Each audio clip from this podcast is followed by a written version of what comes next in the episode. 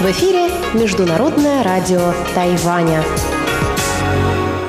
Здравствуйте, дорогие радиослушатели! В эфире Международное радио Тайваня и вас из тайбэйской студии приветствует ведущая Анна Бабкова.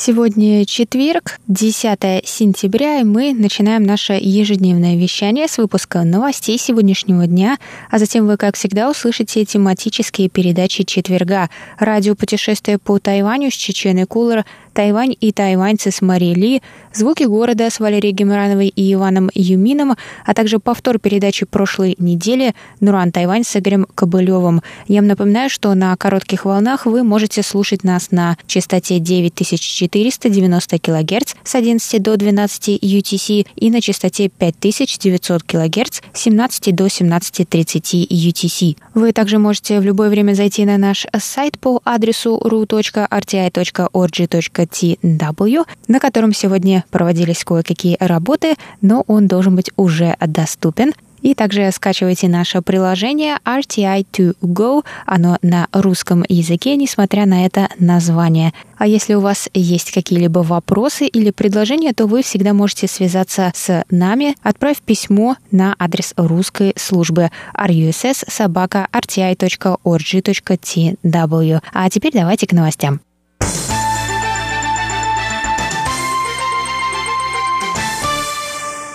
Пресс-секретарь Министерства иностранных дел Китайской Республики Джоанна О высоко отозвалась о смелости главы Сената Чехии Милоша Выстарчила перед лицом давления со стороны китайского правительства из-за визита на Тайвань. О отказалась повторять угрозы со стороны Китая, так как это лишь привлекает еще больше внимания к их гегемонистическому поведению. Она сказала, Вместо этого мы должны отметить политическую отвагу выстачила перед лицом их угроз. Мы видим проявление достоинства и дух бархатной революции 1989 года до, во время и после его визита. Выстарчил посетил Тайвань во главе делегации с 30 августа по 4 сентября, несмотря на предупреждение со стороны Китая. 31 августа глава Министерства иностранных дел КНР Ван И, который в тот момент находился с визитом в Германии, заявил, что Чехия дорого заплатит за свои действия.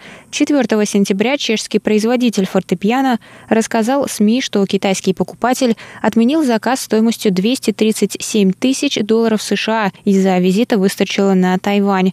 Однако чешский миллиардер Карл Комарек купил 11 заказанных инструментов, от которых отказался китайский покупатель. Они в качестве акта благотворительности отправятся в музыкальные школы страны. Пресс-секретарь сказала, что Пекину не удастся получить уважение, используя рынок как рычаг давления и подчинения других своей воле.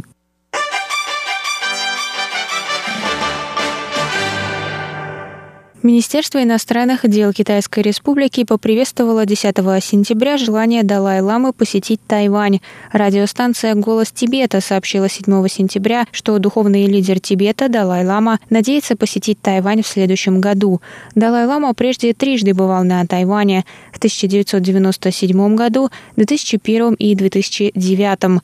В ведомстве добавили, что пока не получали заявления от Далай-ламы, в условиях пандемии организация визита может осложниться, однако ведомство приветствует его при любых удобных и возможных условиях.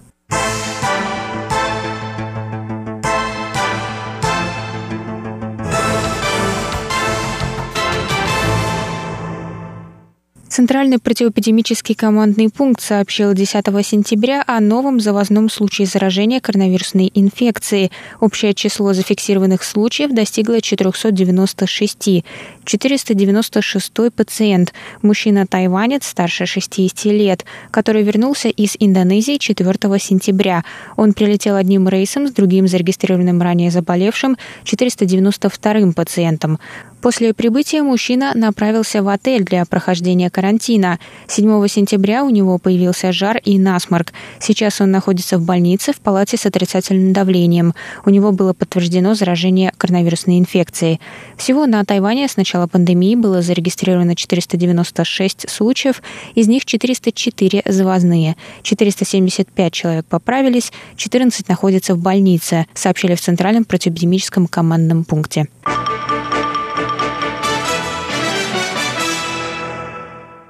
Китайские военные самолеты вошли утром 10 сентября в опознавательную зону противовоздушной обороны Тайваня, сообщили в Министерстве обороны Китайской Республики.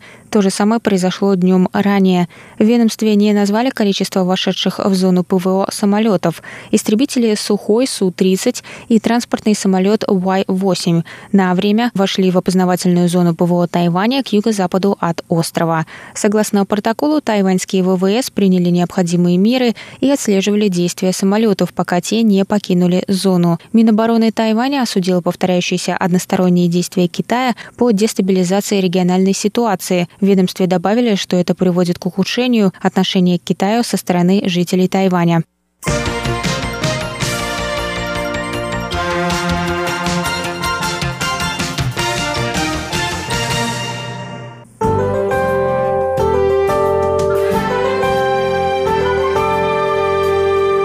А сейчас прогноз погоды. Сегодня в Тайбе было до 33 градусов тепла и пасмурно. Завтра в Тайбе ожидается до 34 градусов тепла и также облачно. В Тайджуне завтра тоже до 34 градусов тепла и облачно. а на юге острова в городе Гаусюни до 32 градусов тепла и облачно.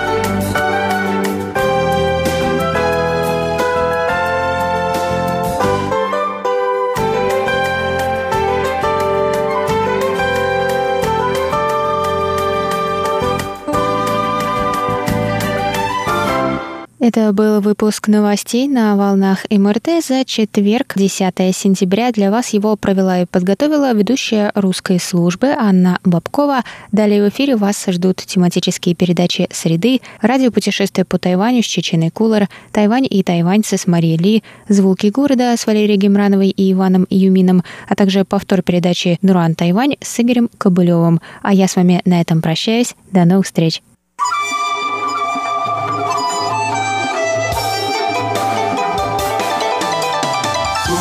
无限的爱向全世界传开，永恒的关怀，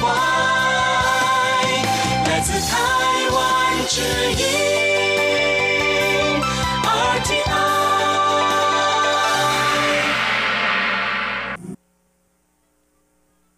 那关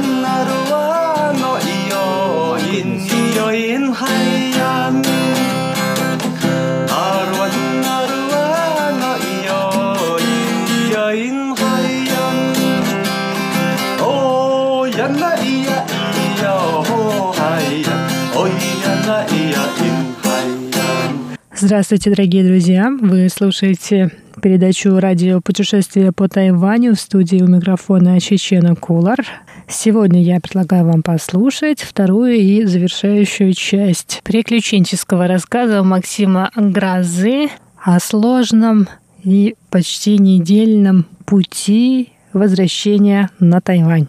На прошлой неделе мы остановились на моменте, когда Максим прилетел в Турцию.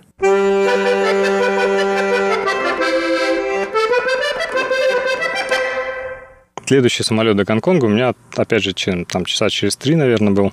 Меня опять берут эти документы все, куда-то там эти люди уходят. А сотрудники авиакомпании, их нету минут 30-40. Я такой жду, стою уже, что, что происходит. В итоге приходят люди, говорят, что извините, вы не можете лететь дальше.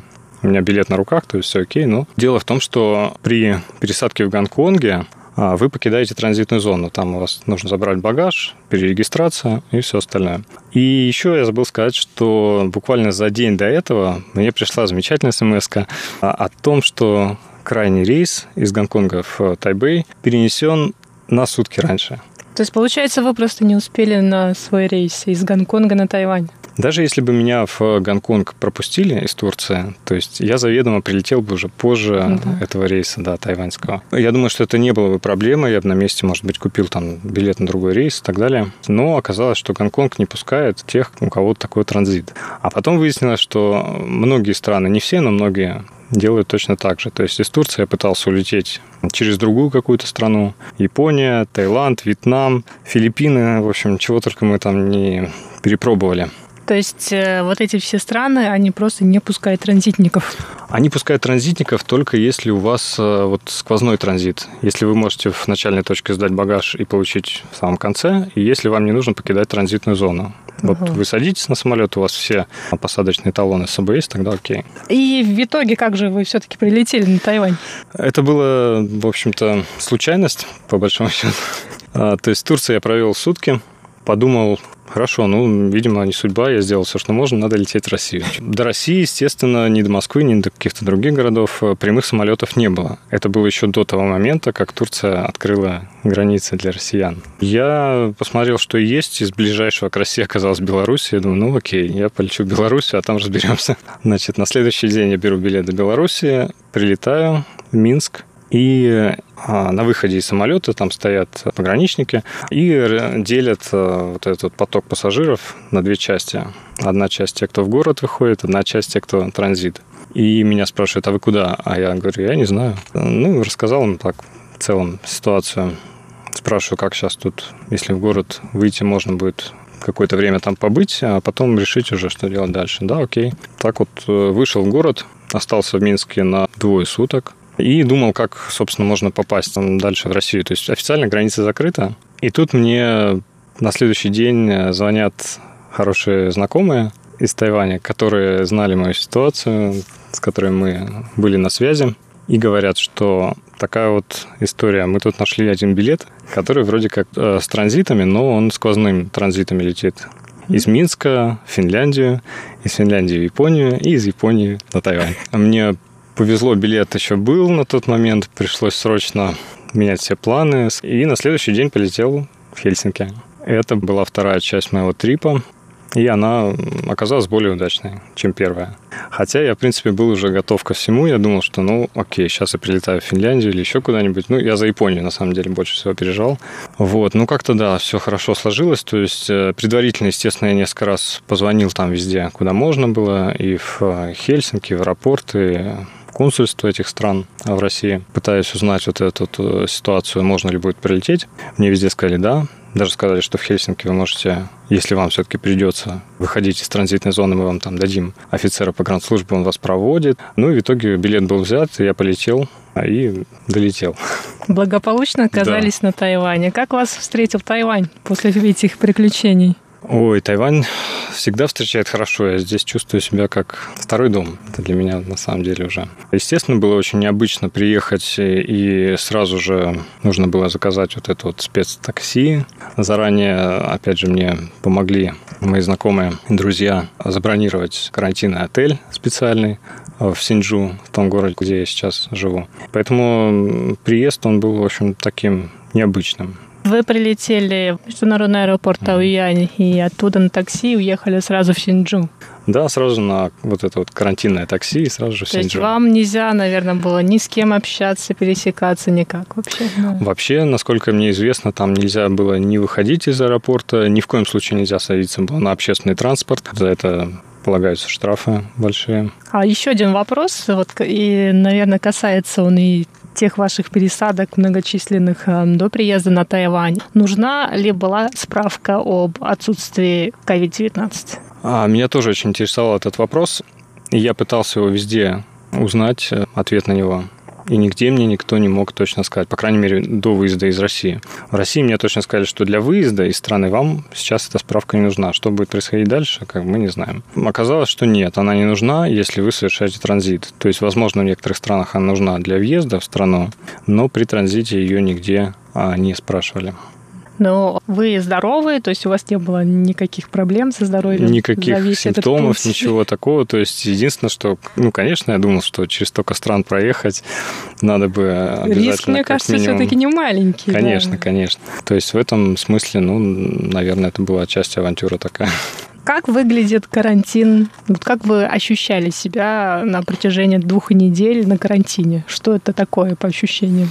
А, ну, вы знаете, на самом деле после апрельского и майского части карантина, который ну, был и в России в том числе, да, наверное, это уже было, ну, не так тяжело, скажем. Я уже примерно представлял, чего ожидать от этого, что это такое, там, сидеть безвылазно в одном доме или в квартире. Ну, вы, наверное, знаете, да, что мы здесь на Тайване, это, в принципе, и не знали, что такое карантин, вот, вот, вот. поэтому да, нам всегда интересно послушать рассказы. Меня привезли в этот отель сразу же никуда нельзя заходить, выходить. Сопроводили в отель, оформились, и все это, естественно, происходит в масках, в перчатках, там ничего нельзя снимать. Попросили сразу же подняться в лифте в свой номер, закрыть его изнутри и не открывать следующие две недели. Все на самом деле было очень здорово, комфортно, удобно. А что вот с логистикой еды, например? Да, значит, еду доставляли три раза в день. Это все было включено в цену проживания.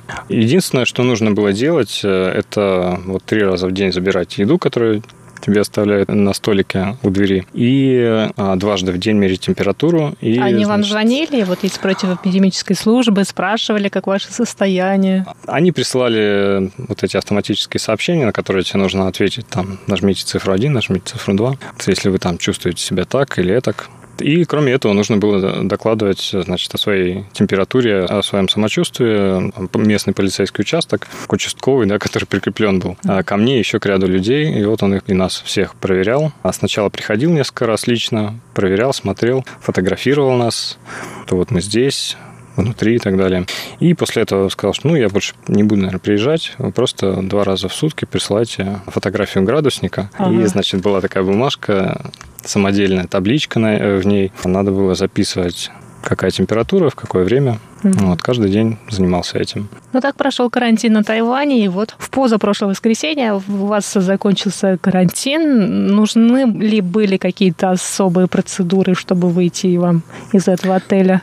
Я тоже ожидал особых каких-то процедур, но нет, ничего не нужно было. То есть, э, за исключением того, что меня несколько раз э, переспросили, уточнили, как я себя чувствую, какая температура и все остальное, больше никаких э, процедур специальных не было. Ну, предупредили, естественно, что при первых же симптомах нужно обязательно обратиться за помощью. Вот. Единственное, что после карантина, после того, как я покинул этот отель, было еще предписание оставаться в течение 7 дней на самонаблюдении, так называемом. А вы не очень соблюдаете эти меры. А он у меня уже закончился, поэтому а я, собственно, и здесь, да. А, ну все, ну отлично, тогда, да, тогда да, можно не бояться. да. Ну хорошо, большое спасибо, что рассказали нам про ваши приключения, о том вообще, как можно добраться из России на Тайвань в наше нелегкое время сейчас. Большое вам спасибо. Спасибо вам. И ждем вас еще в студии. Спасибо большое. До свидания. До свидания.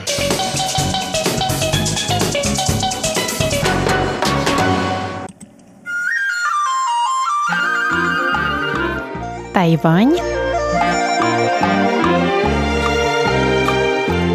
и тайваньцы. В эфире передача «Тайвань и тайваньцы» у микрофона Мария Ли. Здравствуйте, дорогие друзья! 7 сентября в здании мэрии Тауюаня прошла пресс-конференция, посвященная скорому открытию Тауюаньского кинофестиваля. Да, кинофестиваля. И да, Тауюаньского. Напомню, что пандемия коронавирусной инфекции Тайвань затронула исключительно психологически. И выражается она здесь в трех вещах. В том, что никто никуда не летит, в том, что все, кто откуда-то прилетают, должны пройти обязательный карантин, и в том, что все носят маски в транспорте и присутственных местах, где невозможна социальная дистанция, а перчатки не носят. И вот, несмотря на полное отсутствие иностранных гостей, мэрия Тау-Юаня решила не отменять свой скромный, но гордый кинофестиваль, который в этом году пройдет с 9 по 23 октября и лицом которого, и мне особенно приятно об этом объявить, станет Лариса Бакурова, тайваньская актриса, телеведущая, модель, а сейчас еще и преподаватель художественной гимнастики. Почему тайваньская, спросите вы? Лариса – новый иммигрант. Тайваньское гражданство она получила два года назад, а приехала она сюда из Украины. 其实非常的感动，然后真的是我的心荣。Я очень тронута, для меня это большая честь. Я очень люблю Тайвань, сказала Лариса на китайском языке на пресс-конференции. В конкурсной программе Тауюаньского кинофестиваля примут участие более 70 картин, из которых 40 будут показаны впервые. Всего в ходе фестиваля состоится 120 показов в крупнейшем кинокомплексе Тау-Юаня. Девиз кинофестиваля – неразрывная связь времени и пространства. Фильмы разделены по шести тематическим категориям, о чем рассказал программный директор кинофестиваля, режиссер Хун Хун. Этот кинофестиваль – результат совместных усилий правительства и жителей Тау-Юаня.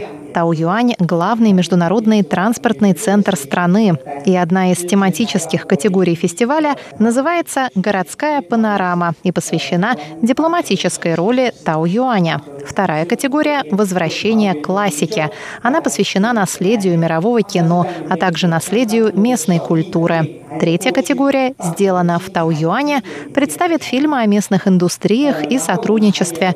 Четвертая «Маленькая рука в большой руке» создает образ нового поколения. Пятая называется «Бейсбольная лихорадка», ведь все знают, что Тау-Юань – это столица тайваньского бейсбола. А категория «Тайваньская премия» включает тайваньские фильмы, которые за эту премию поборются. 彼此互相互通生息啊，桃园的包括桃园的姐妹市。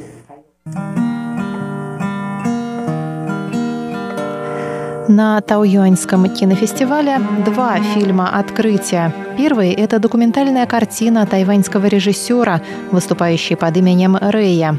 Фильм называется «12 ночей 2. Возвращение к дню Зеро». Фильм посвящен собачьим приютам. Первый фильм из этой серии «12 ночей» вышел в 2013 году. Заглавие фильма объясняется просто и страшно. Пойманных бродячих собак держат в приюте 12 суток, после чего, если их никто не заберет, собак убивают. Со времени выхода первого фильма в законодательство были внесены поправки, запрещающие убийство бродячих животных. Но у приютов все равно остается множество проблем, и второй фильм предлагает варианты их решения.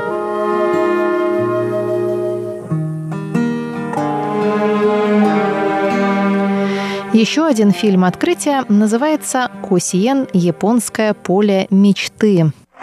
甲子園って 聖地だと思います高校生が野球やってたら Поле мечты – это бейсбольное поле. Ведь Япония – признанный лидер азиатского бейсбола. Режиссер тоже женщина Эма Райан Ямазаки. Второй фильм «Открытие» тоже документальная картина. Она рассказывает о сотом национальном чемпионате по бейсболу среди школ старшей ступени. Чемпионат оказывается своеобразным окном в японское общество, открывающим множество неожиданных, подчас шокирующих проблем. 目的っていうのは野球と一緒に人間性を高めていくおはようございますありがとうございますお На пресс-конференции бейсбол выступил чуть ли не в главной роли. Прекрасная Лариса Бакурова вместе с представителем мэрии Тау-Юаня позировали рядом с большим бейсбольным мячом, замахиваясь на него битами. Бейсбольную биту держит в руках персонаж Ларисы Бакуровой в видеосюжете, который стал главным образом кинофестиваля. Режиссером 90-секундного ролика в жанре хоррор выступил Жуан Сян Ан. Согласно сюжету, главная героиня просыпается в темной комнате без дверей. Единственным источником света и возможным путем к спасению является окно, через которое на героиню смотрят зрители кинотеатра. Попытке спастись девушка хватает бейсбольную биту.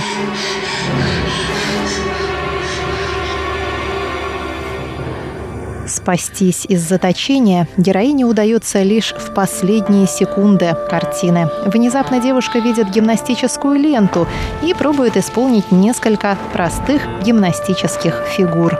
В этот же момент она слышит аплодисменты и понимает, что находится уже на сцене, где, наконец, может почувствовать себя по-настоящему свободной.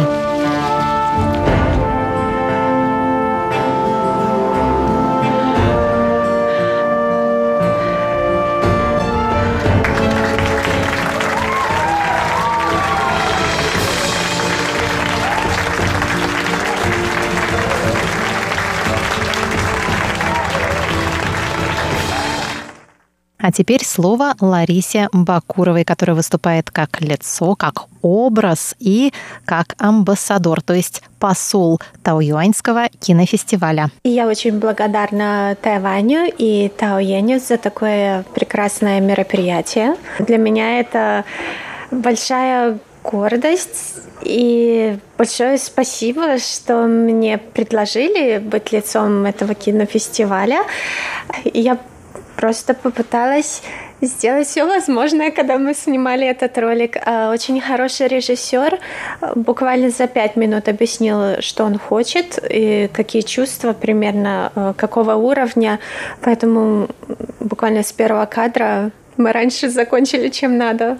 Потом я в пресс-релизе прочитала, что ты после съемок была вся в синяках, вся... и руки и ноги все болели. Какая это была роль? Как ты себя в ней ощущала? Многие, на самом деле, по-разному видят этот ролик. Как мне объяснил режиссер, я просыпаюсь в замкнутой комнате, э, пытаюсь оттуда выйти, и когда я вижу единственное окно, которое находится в этой комнате, я смотрю туда и вижу, что на меня смотрит очень много людей. То есть я все время под присмотром.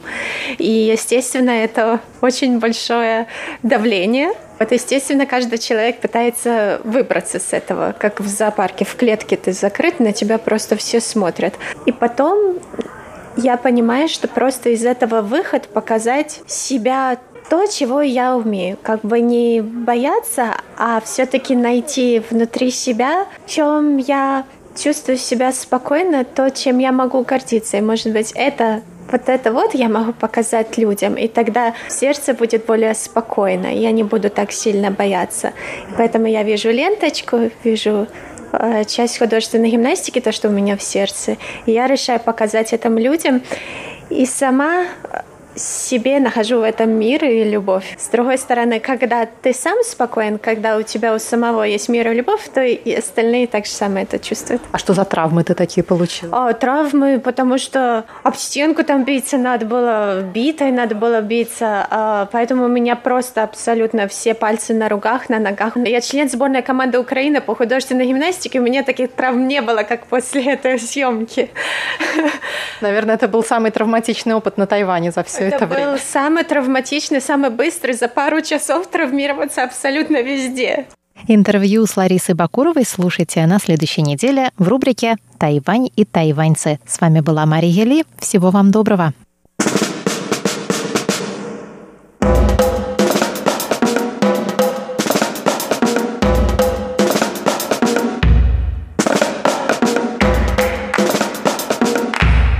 Здравствуйте, дорогие друзья! Вы слушаете Международное радио Тайваня и в эфире передача «Звуки города». У микрофона ваши ведущие Иван Юмин и Валерия Гимранова. Всем привет! Привет-привет!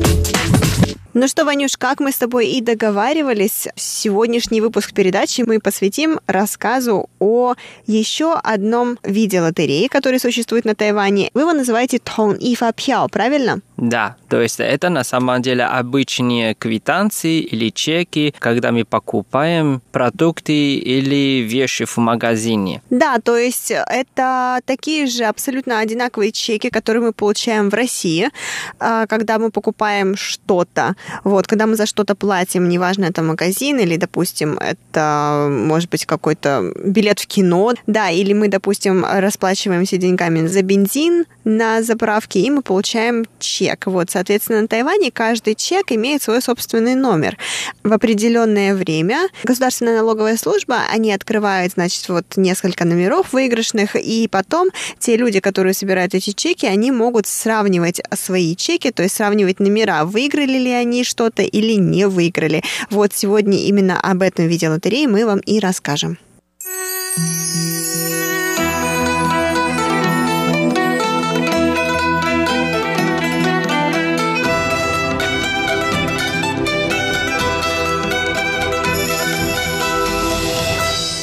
Ванюш, прежде чем мы с тобой перейдем к проверке наших с тобой чеков, а, давай немножко расскажем о том, как вообще эта лотерея появилась на Тайване, почему она появилась. Допустим, в России у нас нет подобной лотереи. Почему на Тайване есть и почему решили ее ввести, какой призовой фонд, а, как проверяются номера, какие призы существуют, какой размер призового фонда и, в общем, все, что связано с этой лотереей. Ты знаешь, когда лотерея появилась на Тайване вообще?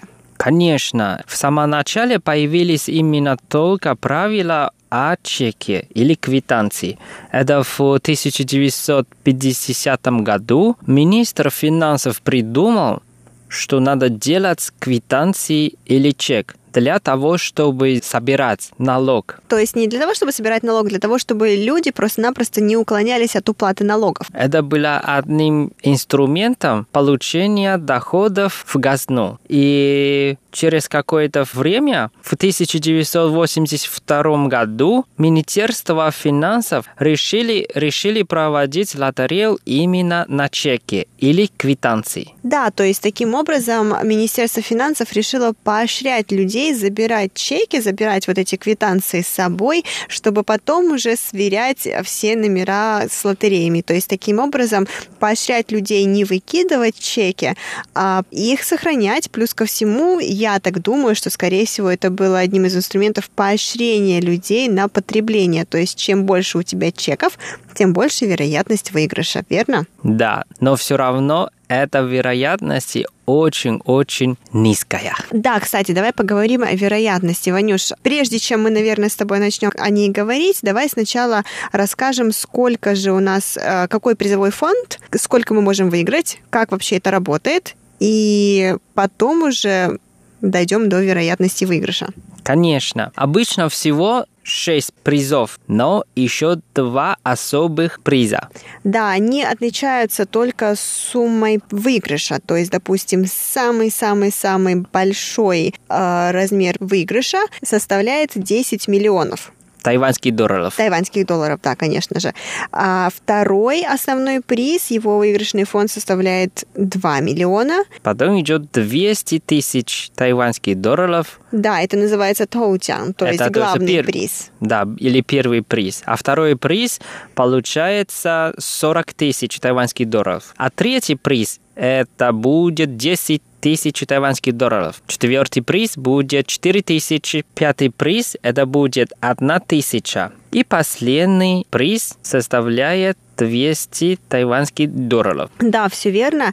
А, нужно рассказать, что вот, допустим, давай, Ванюш, мы с тобой посмотрим на чек. А у нас вот с тобой как раз мы принесли по нескольку чеков. И вот, допустим, мы видим, что на чеке написано сверху, то есть обязательно идет название учреждения, где была совершена покупка. В моем случае это супермаркет Джейсонс. Потом после вот под этим названием учреждения написано Тони Фапяо Дженмин Лен. Правильно, Ваня? Да. Что это значит? Это на самом деле просто написано, что это квитанция за покупку. Да, все верно. Потом идет следующее, 109 э, год. Как мы знаем, на Тайване свое летоисчисление. Здесь у нас сейчас 109 год, а не 2020. Вот. А, пятый, шестой месяц. То есть это май, июнь. Соответственно, вот эта дата указана для того, чтобы люди понимали, за какой месяц им необходимо будет сверять эти номера. Да, и надо сказать, что вот эти квитанции каждый два месяца считая, что в одну группу. То есть январь, февраль – это одна группа и так далее. Да, соответственно, И- потом идет э, март, апрель, май, июнь, июль, август, август, сентябрь, сентябрь, октябрь, ноябрь, декабрь. И все. А потом И- начинается заново. Да, а знаешь, когда проверяем, Конечно, знаю, Ваня, это 25 числа нечетного нечетного месяца. Да, поэтому если мы хотим проверять чеки в январе и феврале, тогда нам надо ждать до 25 марта, чтобы проверять квитанции в январе и феврале. Да, но, допустим, в нашем случае мы будем проверять с тобой чеки за май и июнь, потому что чеки за май и июнь мы должны были проверить в июле месяце, вот, но так как мы с Ваней всегда откладываем на потом, соответственно, мы пока что ничего не проверяли, вот. А чеки за июль и август мы, естественно, будем проверять уже в сентябре. Так вот, получается, под этой датой сразу располагается номер чека. И вот этот номер чека является ключевым, который необходимо всегда хранить. Э, Если вы что-то выиграли, то этот номер не должен стереться, с ним не должно ничего произойти, потому что иначе у вас не будет никакой другой возможности получить свои деньги. Да, и надо говорить, что на каждом чеке или квитанции всегда есть 8 номеров. Да, 8 цифр, точнее, Вань, не 8 номеров, а 8 цифр. И вот, соответственно, мы с тобой дошли до самого главного. Как же мы можем получить наш специальный приз? Один из специальных призов. Ну, конечно, надо полные 8 цифры совпадают. Да, то есть номера, выигрышный номер с вашим номером на чеке должен совпать стопроцентно. То есть все 8 цифр должны быть идентичными. То же И надо порядочно. Да, и по порядку нельзя, чтобы просто любые цифры совпадали. Нужно, чтобы порядок был именно такой. То есть, допустим, если это 687106200 выигрышный номер, то, соответственно, на вашем чеке должен быть точно такой же номер. И второй особый приз, второй специальный приз, э, такой же принцип, все 8 цифр должны совпасть. Дальше, соответственно, легче. А, У нас главный приз, да, или первый приз называется, выигрыш которого составляет 200 тысяч новых тайваньских долларов. В этом номере на чеке должны совпасть 8 цифр в одном из трех номеров. Да, нужно сказать, что главный приз, он появляется не только в одном номере, как, допустим, в специальных призах, но он появляется в трех разных номерах. Соответственно, если один из этих трех номеров а, первого приза совпадет с номером, указанным на вашем чеке, вы выиграли 200 тысяч новых тайваньских долларов. Да, и так далее. Второй, третий, четвертый, пятый, шестой призы. Это все связано с э, номерами первого приза. Ну, допустим, для того, чтобы получить а, второй приз, вам необходимо, чтобы 7 цифр любого номера совпало. Для получения третьего приза, соответственно, нужно, чтобы совпали 6 цифр. Для получения а, четвертого приза необходимо, чтобы совпало 5 цифр. Для получения пятого приза необходимо, чтобы совпали 4 цифры. Это очень тяжело на самом-то деле. Это очень тяжело, правда. И вот для получения шестого приза нужно, чтобы хотя бы последние три цифры а, любого из номеров совпали. И тогда вы можете получить 200 новых тайваньских долларов. И надо сказать, что мы проверяем вот эти чеки все с конца. Да, то есть мы начинаем проверять с самой последней цифры номера. И, в общем, а, по-другому сказать, справа налево. А, Вот, у нас также есть дополнительный номер, состоящий только из трех цифр. А, Это такой утешительный приз для людей, у которых все-таки еще остается надежда и возможность выиграть хотя бы 200 новых тайваньских долларов. Соответственно, это дополнительный такой утешительный приз. А, Допустим, по номеру 100, чтобы три последние цифры вашего номера были 100, и вот в этом случае вы можете выиграть э, 200 новых тайваньских долларов. А Лера, ты знаешь, какая вероятность, чтобы выиграть нормальный, то есть шестой приз на 200 долларов? О, Ванюш, я не знаю. Я знаю только, что достаточно много людей очень часто их выигрывает. А, Может быть, один на 100 человек. Как-то так. Ты знаешь? К сожалению, не так большая вероятность. Всего только 3 тысячных вероятность. Очень мало. А ты знаешь, какая вероятность, чтобы выиграть особый приз, то есть на 10 миллионов тайваньских долларов? Ванюш, ну если на 200 новых тайваньских долларов всего 3 человека из тысячи, то тогда на 10 миллионов, я не знаю, никто? Кто-нибудь его когда-нибудь выигрывал вообще? Ну, конечно, выиграл. Ну, просто по... им повезло. Хорошо, я не знаю, давай рассказывай. Это 3 на миллиардов. То есть, ну, практически невозможно. Ну, поэтому все говорят, что на самом деле проверять чеки или квитанции намного сложнее, чтобы выиграть, чем выиграть приз на лотерее. Кстати, да, я тоже с тобой соглашусь, потому что у меня, допустим, часто такое случается, когда ты собираешь все эти чеки, собираешь их, собираешь, а в итоге ты их просто-напросто всю эту коробку чеков выкидываешь, потому что там даже 200 NTD тебе не получалось выиграть. Хотя ты копишь эти чеки за два месяца, считай. Вот, и я больше чем уверена, что я не одна такая, нас таких большинство. Ну да, но зато это как э, э, маленькое развлечение, мне кажется. Да, согласна. И, кстати, знаешь, э, я не знаю, замечал ты или нет, но вот, допустим, очень часто в ресторанах э, ставят отдельные баночки, и у тебя спрашивают, нужен ли тебе чек или нет, потому что многие люди просто не берут чеки с собой или не выкидывают их, то есть мне неинтересно проверять, или у них уже достаточно денег, и им лотерея не нужна. Соответственно, ты говоришь, что нет, мне чек не нужен, и они берут твой чек и кладут в эту специальную баночку, которую в случае выигрыша эти деньги пойдут на благотворительность, то есть там, допустим, бездомным кошечкам, собачкам, еще куда-то направить какой-то фонд.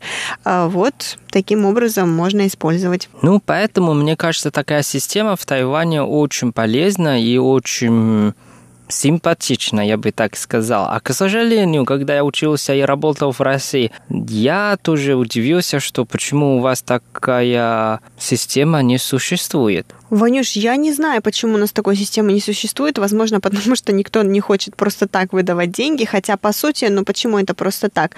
Это я потратила деньги, купила что-то. Соответственно, какой-то процент я могу себе вернуть, правильно? То есть, ну, мне на Тайване, кстати, это очень сильно нравится. С одной стороны, вероятность действительно очень мизерная, что ты выиграешь, а с другой стороны, все равно эта вероятность есть. Или такая система только в Тайване? Вообще в других странах не бывает. Я не слышала о таком, Ванюш. Ну, значит, это тоже тайванская особенность. Ванюш, а вот знаешь, я тут нашла информацию за 2015 год, правда, за более новую информацию я не нашла. Как ты думаешь, какова же все-таки ценность одного чека, вот, вот, вот одного чека, вот этого, который ты хранишь, который ты потом проверяешь. А, понятно, что с одним чеком ты можешь выиграть 10 миллионов, а с другими ты не можешь выиграть ничего. Так вот, какова же средняя цена, стоимость вот этого чека? Не уверен. Ну вот, допустим, на 2015 год стоимость, вот если мы возьмем весь призовой фонд, разделим его на все чеки, составляет всего-навсего один тайваньский доллар. Ну, Ничего не поделаешь, как мы сказали, что такая вероятность вообще не большая.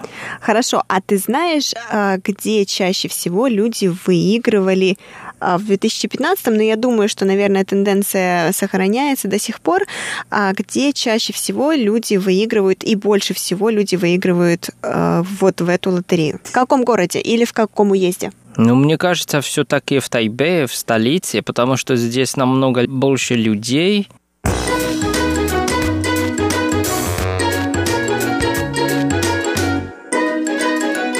Дорогие друзья, на этом время нашей передачи подошло к концу, и мы вынуждены с вами попрощаться. С вами были Валерия Гемранова и Иван Юмин. До скорых встреч! Yeah!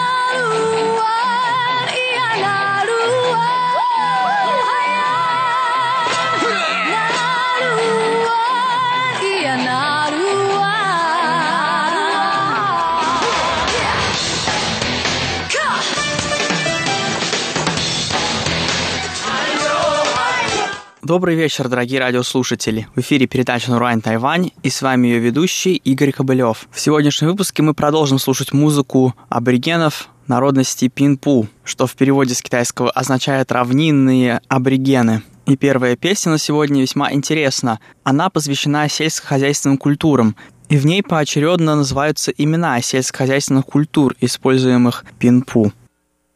打里文恩布恩，打里雄沙文，打里布恩布恩，打里雄沙乌呐啊依呀呵。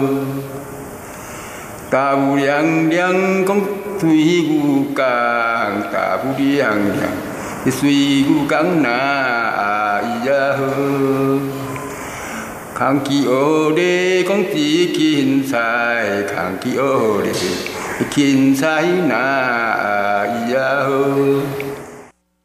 Следующая песня исполняется во время жертвоприношений.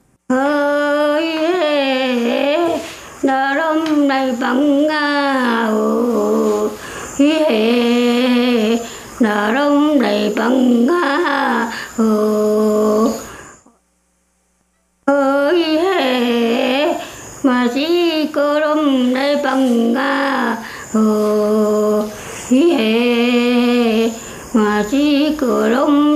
bằng phần ngã hồ thôi chỉ ba lại bằng ngã hồ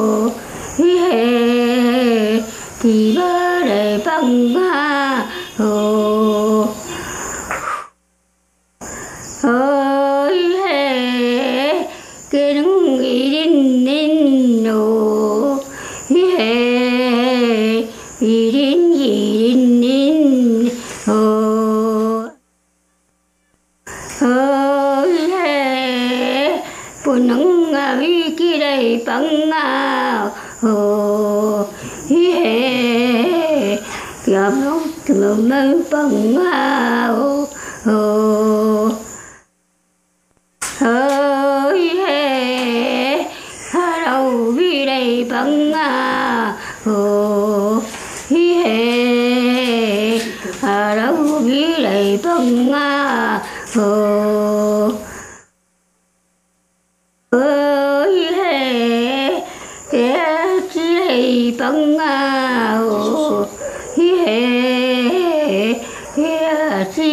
phận hồ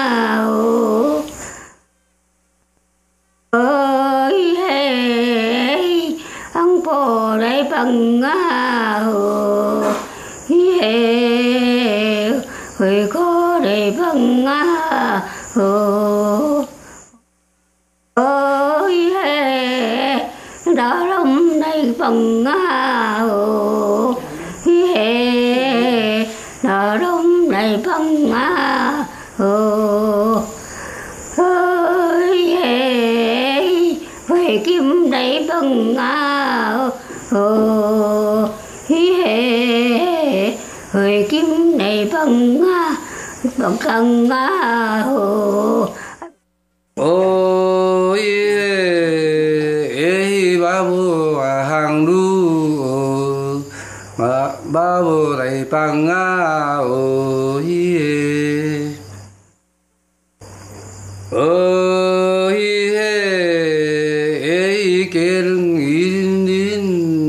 pang du kê lung y rin din, nai pang a o hi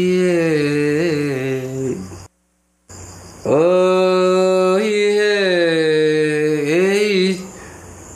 bên sa vi ki ba hang du hi sa vi ki lai pang a o hi Oh.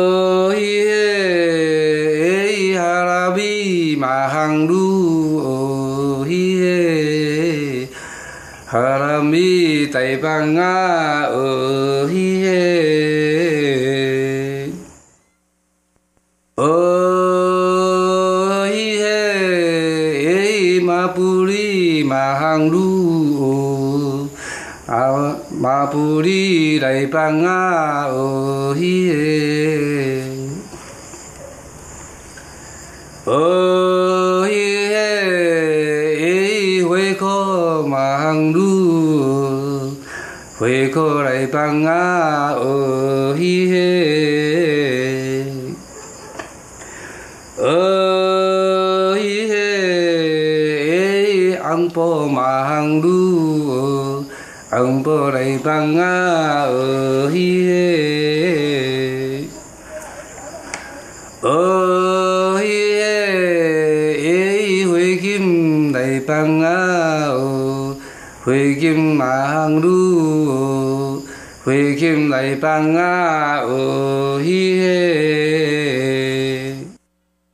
Следующая песня уникально сохранившаяся в памяти народа Пинпу, песня на родном языке под названием Калавахе.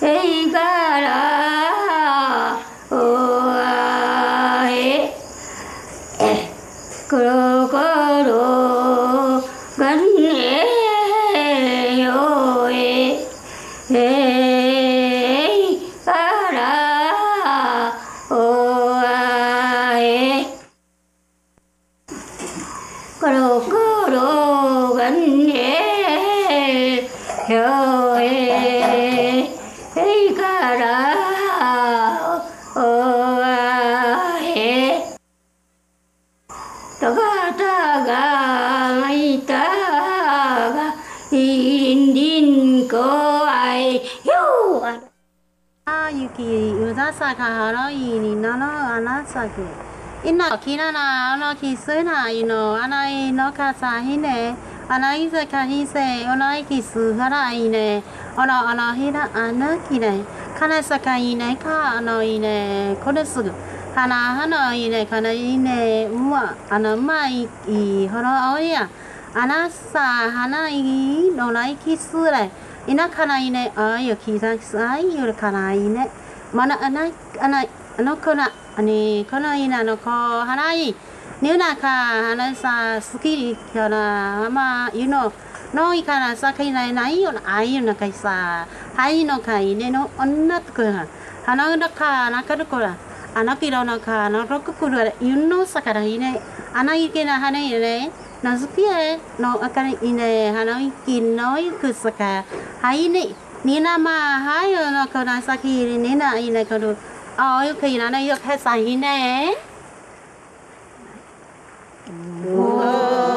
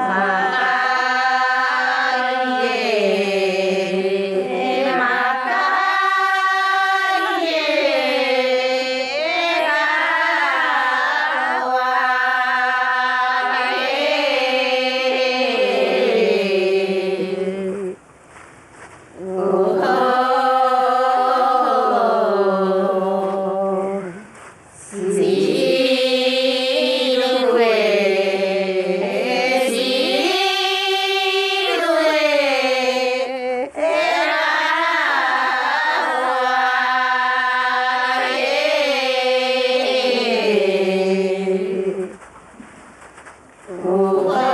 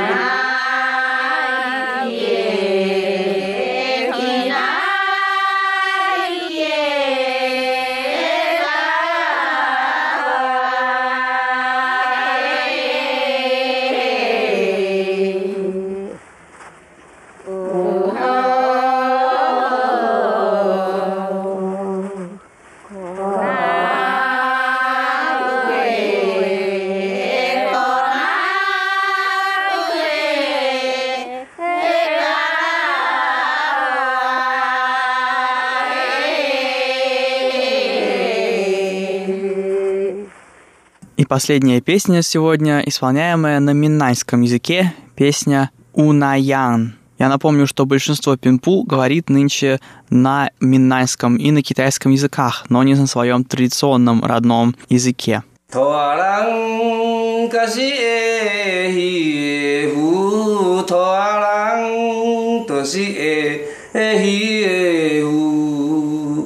Anh ta kia ra 听会使那呼呼影，你着听会使呼。海水都是海来来，海啊水都是海来来。咱大家若小歌嘛，大家若来。有来呀，你就大家来。海水都是海来来，海啊水都是海来来。咱大家那小歌嘛，大家若来，有来呀，你就大家来。И на этом заканчивается наш сегодняшний выпуск. Спасибо, что оставались с нами на волнах Международного радио Тайваня. Это была передача «Нуруань Тайвань», и с вами был ее ведущий Игорь Кобылев. Всего вам доброго и до встречи на следующей неделе.